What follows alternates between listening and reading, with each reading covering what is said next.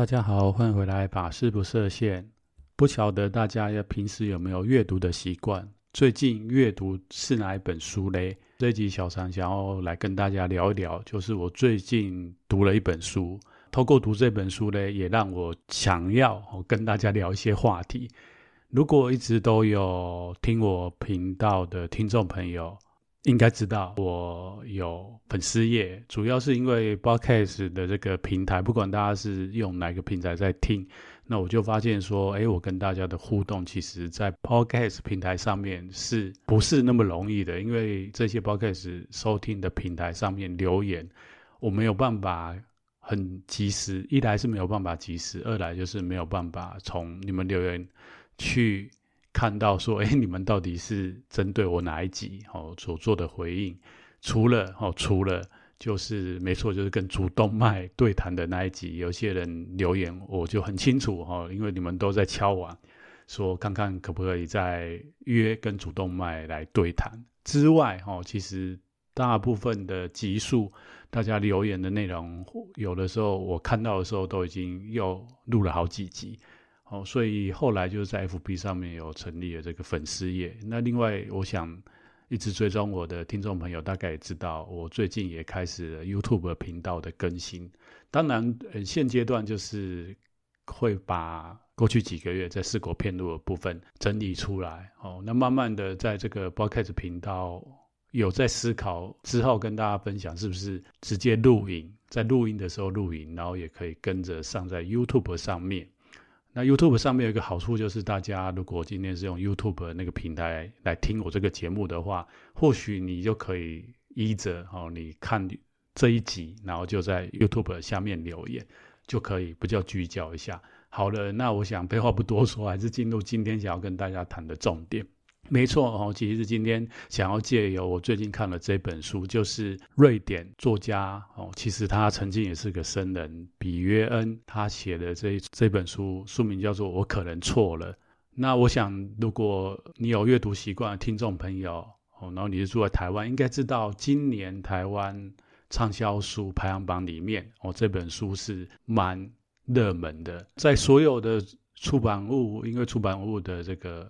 内容还有范畴实在是相当的庞大。一个曾经是僧人的作家哦，出了一本书，而且还可以挤上排行榜，这件事情其实一直以来也是小禅在关注的。所以今天就想要借由这一本书哦来谈一些问题。那主要我想还是先带大家来认识一下这本书。如果你已经看完或看过这本书的听众朋友，就是再听一下小禅简单的介绍，好，顺便帮我检查一下，看看我阅读的理解跟你理解的一不一样。这个作家非常的特别，哦，比约恩，他其实已经在去年二零二二年的时候往生的，哦，那在他在往生之前，曾经是瑞典著名的。作家之外，在更早之前，还没出家之前，其实他是一个企业的主管，然后也曾经是经济学家。所以在瑞典，其实他出家之前已经小有名声。哦，那他在二十六岁那一年，其实他是相对于同才年纪的人来讲，他是一个光鲜亮丽的外表，但是他的内心，哦，因为这个内心毕竟还是属于自己才知道。哦，他内心是非常的空虚，用白话来讲，就是他非常的成功，别人看他非常成功，但是其实他自己非常清楚，哦，他非常的不快乐。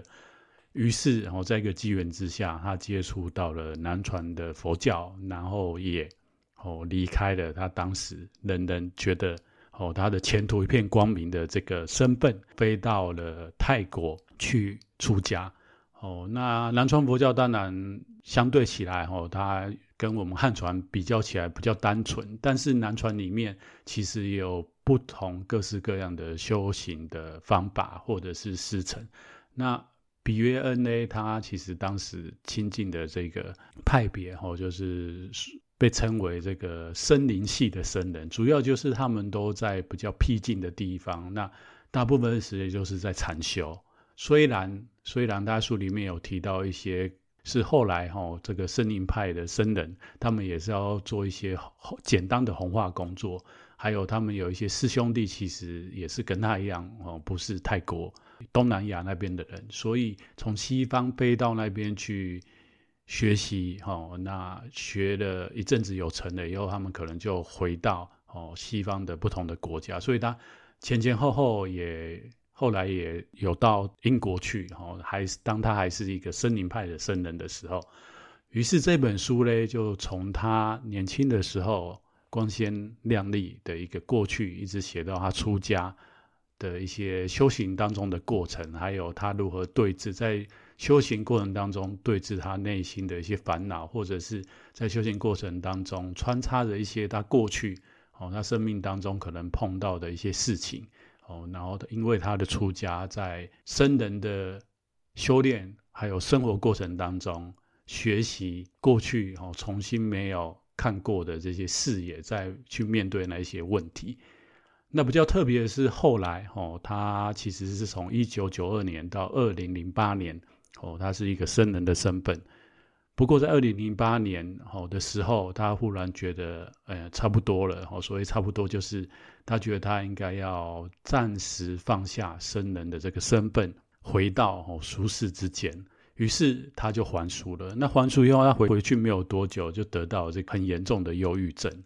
那于是呢，哈，这个忧郁症来得又快又猛。他在书里就很如实的把他这个生命的过程还有心理状态写出来。我想这也是之所以吸引人，又或者哦，有一些阅读这本书的人，他本身有一点这样子的。生命的困顿，那透过比约恩他去描述这个过程，还有利用他曾经是僧人的训练，但是他虽然是这样，还是得到这个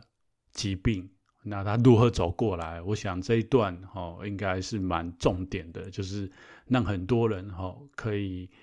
觉得说，哎，一个僧人曾经是僧人的人，那么如实的把他心理状态给描述出来，而且要告诉大家怎么走过来，等于说。一来可以让我们好奇，哦，然后第二个又可以得到方法，哦，就是说，如果我们身旁，哦，或者是自己有类似的状况的时候，哎，我们可以用这个比约恩他的生命经验，或许也可以拉我们一把，哦，那最最特别就是他在二零二二年死亡之前，那其实在二零一八年他又得到了罕见疾病渐冻症，于是他就哦，在这个心智。有有受过生的这种正念的学习的方式之下，看着他身体一步一步没有办法哦控制，乃至走向死亡哦，都在这本书里面有巨细靡遗的描述哦。那这一本书其实，在台湾这边有非常多的人推荐哦。那特别是像这个曾宝仪，他在这本书出没有多久的时候，就在他的频道里面有跟大家来。介绍，并且他跟大家讲说，他看的这本书，哦，他写的笔记比这本书的内容还多两倍，哦，所以这本书其实我想哦，感动很多人，也让很多人从比约恩的生命经历得到得到能量也好，得到慰藉也好，或者是得到一个生命的出口，哦，所以这本书会畅销，不是没有道理的。哦，那我前面稍微跟大家简单的介绍一下这本书，当然哈、哦，就是我也没有拿这个出版社的业配的费用。不过呢，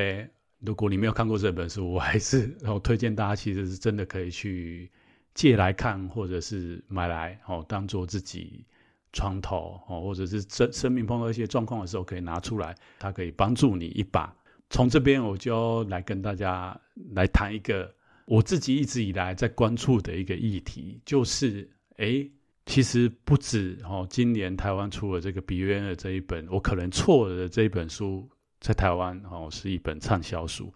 前几年哦，就是疫情期间哦，二零二零年哦，有一本书叫《生人心态》哦，那它的作者，我想听我这个频道的听众朋友，应该有蛮多人看过这一本书。哦，那这一个作者就是 jshirt。他本身哦，他本身曾经哦，也是类似比约恩这样子，就是在年轻的时候还不错的工作哦。虽然这个杰学体可能跟比约恩比起来没有那么顺，但是其实他当时哦，就是他是印度籍哦，但是是应该是印度籍英国人吧？这个杰学体哦，在英国读到很好的学校毕业哦，那一开始求职不顺利，但是后来也是蛮顺利。不过他就是先选择他里面讲话，就是成为僧人三年哦，到孟买那边去，然后之后结束了僧人的修行以后，回到世俗的世界，把他僧人学习到的东西应用在哦世俗的世界。所以他那一本这个《生人心态》那一本书，我记得当年哈在台湾这边也是畅销书。其实哈在更之前，他因为他是翻译的嘛，他在海外哦其实早就荣登的这个纽约畅销书哦，所以台湾这边才把它代理进来。那他那一本书如果没有看过，我大概讲一下哦。其实那本书的重点就是在教我们，应该是说他在分享哦，他在生人受训的。这个内容哈，他把它用白话文解释哈，就是如何利用这些心态，例如自我对于自我的目标、人生的目标觉察，还有它里面哦很经典，就是他用有点像正念，或者是我们禅修讲的这个方法去转化我们在生命当中常常出现的负面情绪哦。它主要是这样讲，就是说，因为我们要有觉察力，先看到。哦，我们升起了负面的情绪，或者是做一件事，哦，这个外境，或是有人对你提出批评的时候，你要先辨识出这个东西不一定是像我们常人，就是都是用负面的方式在看看待这些不如己意的事情。当你辨识出来以后，你就可以 stop stop 你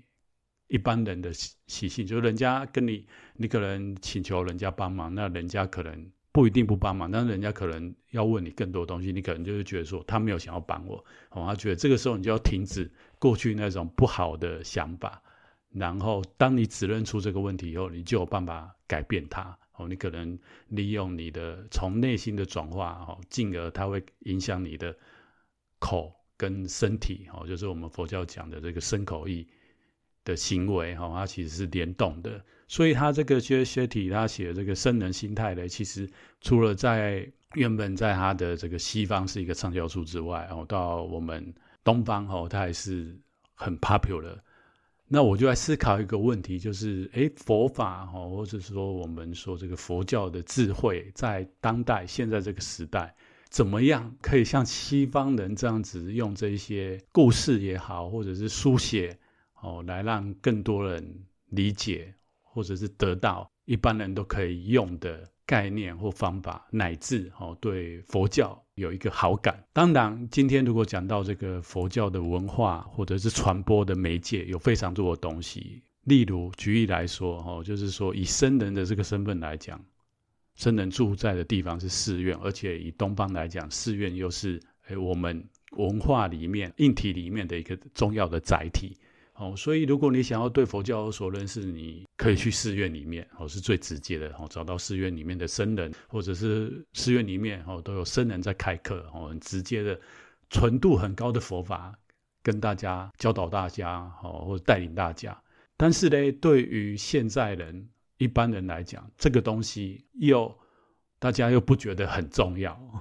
个人觉得，呃，小张觉得，大部分可能。觉得不是那么样的重要，这个是针对我自己观察到的哦，特别是年轻一辈人，他可能就会有距离，他也不一定有因缘踏入寺院。这时候呢，其实就要需要透过其他的媒介来跟大家来分享也好，或者是能帮助大家在生命碰到一些问题的时候，哦，有这些媒介可以帮助大家来学习。书就是一个很重要的媒介。当然啦，我知道就是在现在这个时代。其实网络或者是像小唐这个节目，自媒体非常的蓬勃，有更多的机会，大家是可以利用这些东西哦来接触。这也是为什么小禅就是要做在这个节目哦。但是我自己还是一直有认为说，哎，书出版物是一个很好的媒介，让大家可以去透过它汲取到别人的智慧或经验。那问题就来了，就是这个书十几年来自己的感受哈。为什么说十几年来？其实在我出家之前，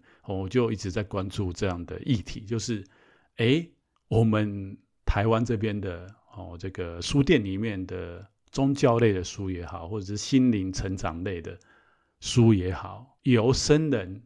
这个身份书写哦，然后能被大家看到，或者是大家愿意买，先撇除掉哦，一般学佛的居士，或者是诶想要深入佛法的人来讲，绝大部分的人应该哦不会去逛那一柜所谓宗教类的书籍那一柜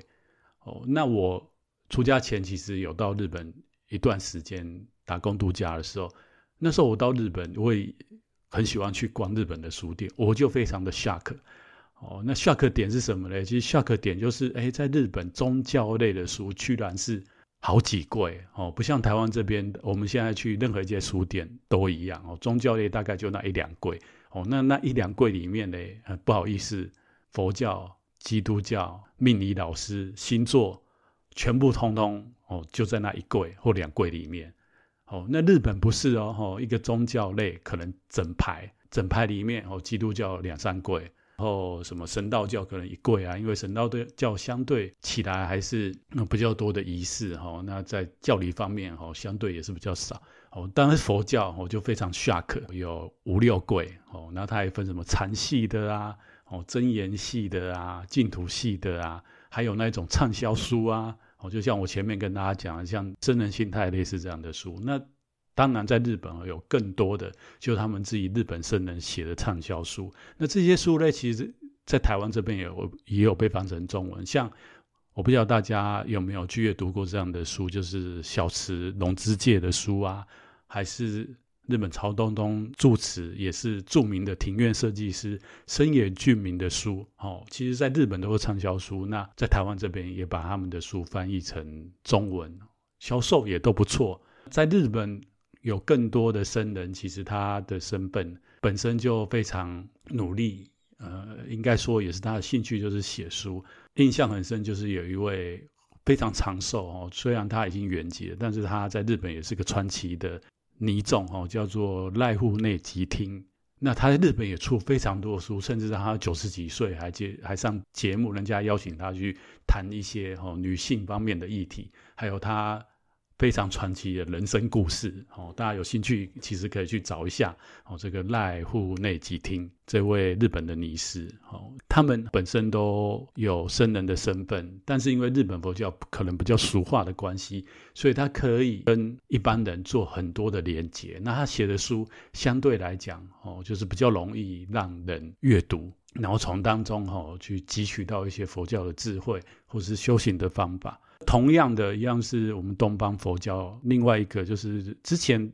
我也是透过外了解到哦，就是韩国的法师。那大家知道韩国，呃，在西方非常著名，就是一位松山禅师。那这一位法师，要是我记得没错，应该是松山法师，然后这个传承下面的一位法师叫慧明法师。哦，那他曾经出了一本书，叫做《The Things You Can See Only When You Slow Down》。当你慢下来的时候，你才能看清这个世界。要是我记得没错，我我刚刚讲这个，当你慢下来才能看清这个世界，是好几年前台湾这边翻译他那本书的中文翻译。哦，那不好意思，这本书的中文好像现在哦，就是在网络书店都买不到，你可能要到二手书店去找看看有没有翻译成中文的英文书。但是不重要哈，就是如果你英文还可以的话，其实就可以直接买他的这一本。英文书哈，因为我觉得他用的字非常的浅显易懂。除此之外哈，我就要提到哈，就是比起这些，那像我们熟悉的这个越南的一行禅师，或者是在世界上哈这个佛教的领袖达赖尊者，还是这几年哈其实也蛮火红的这个明就仁波切的书，其实他他们的书就是会让一般大众去接触到，然后也方便他们阅读。那我就在思考，诶，我们东方，特别是我们汉传佛教，有没有这样子的僧人哦，或者是哦介绍汉传佛教，但是是我们的居士写的，然后它会变成一个畅销书。接下来哦，不是打广告哦，就是这几年我观察到的哦，第一个当然就是可能有一些听众也会听收听他的节目，就是吴若权和吴若权先生。因为他早期也有亲近过圣严法师哦，那他可能本身也都一直有在学佛，所以加上他过去哦也是作家身份，所以他这几年哦又写这方面的议题，也让很多人哦透过他的文笔哦，来接触到佛教的智慧也好，或是一些方法，可以帮助我们在生命当中碰到一些问题的时候，可以得到一些解答。再来就是这几个月非常红的，我想大家也知道哦。先说我们要帮他们打广告，但是你们如果有兴趣，我还是蛮鼓励你们可以去看他们的东西的。一个就是李连杰，李连杰最近最近哈，他就是出了新书嘛，那也在很多的场合都受邀哈去讲他的哦学佛这个过程哦，还有他呃，因为他现在的前几年就是被传说他已经。不在这个世世上了嘛，所以他他就在讲他在这一段期间哈，应该是说他生命当他变成一个国际的巨星以后，碰到几次的时节，他是怎么透过佛法的修行来转化他哦。那他的书，老实讲我还没看，我还没看，我是大概透过一些哦已经曝光的网络的资讯哦，大概知道他的书在讲这个东西。那相对起来，我就觉得蛮可惜的，就是在华人，特别是汉传佛教界里面，我们的僧众好像就没有办法像我前面讲的，不管是西方的这一些曾经成为僧人，后来还俗，但是因为他有僧人的资历，而且他知道佛教一些方法，他可以写出一些东西来让大家哈得到一些面对人生困境的一些方法之外，那在东方，日本、韩国。我觉得都做得比我们汉传还好。那在华人世界里面呢，我认真想一想哈，如果认真要讲书写方式出现的文体，不是哈我们一般学佛人理解那种题材，就是会有一些佛教名相，然后诶浓度稍微高一点的东西的话，大概就是圣严法师，然后曾经写了一些生活佛法，就是佛法在生活当中如何应用的书哈。那里面主要就是一些概念。哦，就是把佛法的一些精神，然后用现在语言重新介绍给一般人认识。哦，那那些书在当时也都卖得很好。之外，其实我发现汉传佛教的僧人，如果他的文笔不错，又或者哈他对这个文化工作有兴趣，基本上哦，我们写写的东西都还是比较偏向哦这种修行的啊，或者是经论的解释啊。所以，透过这次好阅读到了，我可能错了这本书，就在思考，是不是在东方，特别是我们汉传佛教的僧人，好，或者我们的一个对于修行的一个概念之下，是不是相对于西方这些学佛的人，哦，又或者是我前面提到我们邻近的这个日本、韩国的僧人来讲，我们汉传佛教的法师们，或者是真正学佛的居士们。想要的不能说局限，哦，就是说，哎，我们看到的还是属于比较传统，或者是我们优良的这个系统里面，就是来学佛。当然，我们就要汲取最好的，我们就要学佛怎么样去了生脱死，哦，怎么样真的有办法，哦，学到这个法的核心，帮助我们超脱这个生命的框架，而不像西方人或者是一般人。哦，他只是期望在他们生命当中碰到一些困境或者是一些烦恼的时候，如何得到解答或如何得到慰藉。那我想这两个思考点出发如果不同，势必就会造成不同的结果。这也是为什么哈，我就在想说，为什么西方的这些书或者是这些作家哦，他们可以写出感动人心的作品，乃至我前面提到就是这个我可能错了作者。比约恩，他很如实的把他的生命、他的心理的状态描写出来。又或者明就仁波切，哦，他即使是一个我们看起来哦，他是藏传哦有成就的修行者，但是他在面对一些生命危机的时候、困顿的时候，他很愿意如实的去把他的这个内心状况描写出来。那对一般人来看，就是哦。原来僧人也是会碰到这样的问题，那他们是如何度过那个困顿？那佛法他们生命当中又如何哦可以帮助他们解决这些问题？这个东西的深刻程度，比起哦我们对于经教上面的研究，又或者传统的一个认知修行哦，就是不要去谈这些，或者是哦去看一些跟经典无关紧要的东西。哦，我们要抓住核心。你来学佛法，只要不是谈了生脱死的东西，广读任何东西对你来讲都是障碍。我们是不是都是困在这个框架里面？所以变得说，我认为啊，我认为，我个人认为哈，以上只是小禅粗浅自己的认为，不能代表哈汉传佛教界，也不能代表哦哪一个团体哈，就是我们的汉传的僧人，很少人写出像这一些畅销书的内容。不是说哪边对哪边错，就是取向不同，面对想要解决的问题不一样。基本上呢，透过看这本书，我得到以上的一些小小的一个想法啦。那也在这边提供给大家，想说大家一起来讨论一下。今天换作是你，你觉得你想要看到一个什么样的出版品？它既然又可以抚慰你、帮助你。另外一个哈，它又很好看，即使它不一定写的那么深的佛法，又或者是说我们根本你根本也没有那个阅读的习惯，所以这些哎呀，小禅法师这些不重要啦。哦。我觉得就是要像你这个节目一样，就是去分享一些你最近发生的事情啊，或者是说分享一些有趣的事情啊，分享一些世界在发生的事情啊，而只是你用你的。身份跟你的理解哦，然后来回答，我觉得这样就够啦。我根本也不会想要去看这些书。不管怎么样，就是大家其实可以听完这一集哦，然后如果你有什么样子勾到你一些想法，或者是想要回应我的哦，其实大家都可以留言给我，私下留言给我，或者到粉丝页留言都可以。以上是这一集，我大概借由我最近看的这一本书，我可能错着。然后来跟大家衍生谈到，我自己观察到为什么在一般的世界上面哦，乃至这个书的出版上面，同样是僧人这个身份，或者是佛教徒的身份，人家可以写出那么好的书，那我们自己却很少哦有这样的僧人出现，又或者是有这样的书可以被大家广为宣传。那因为这广为宣传，就某一个程度来讲。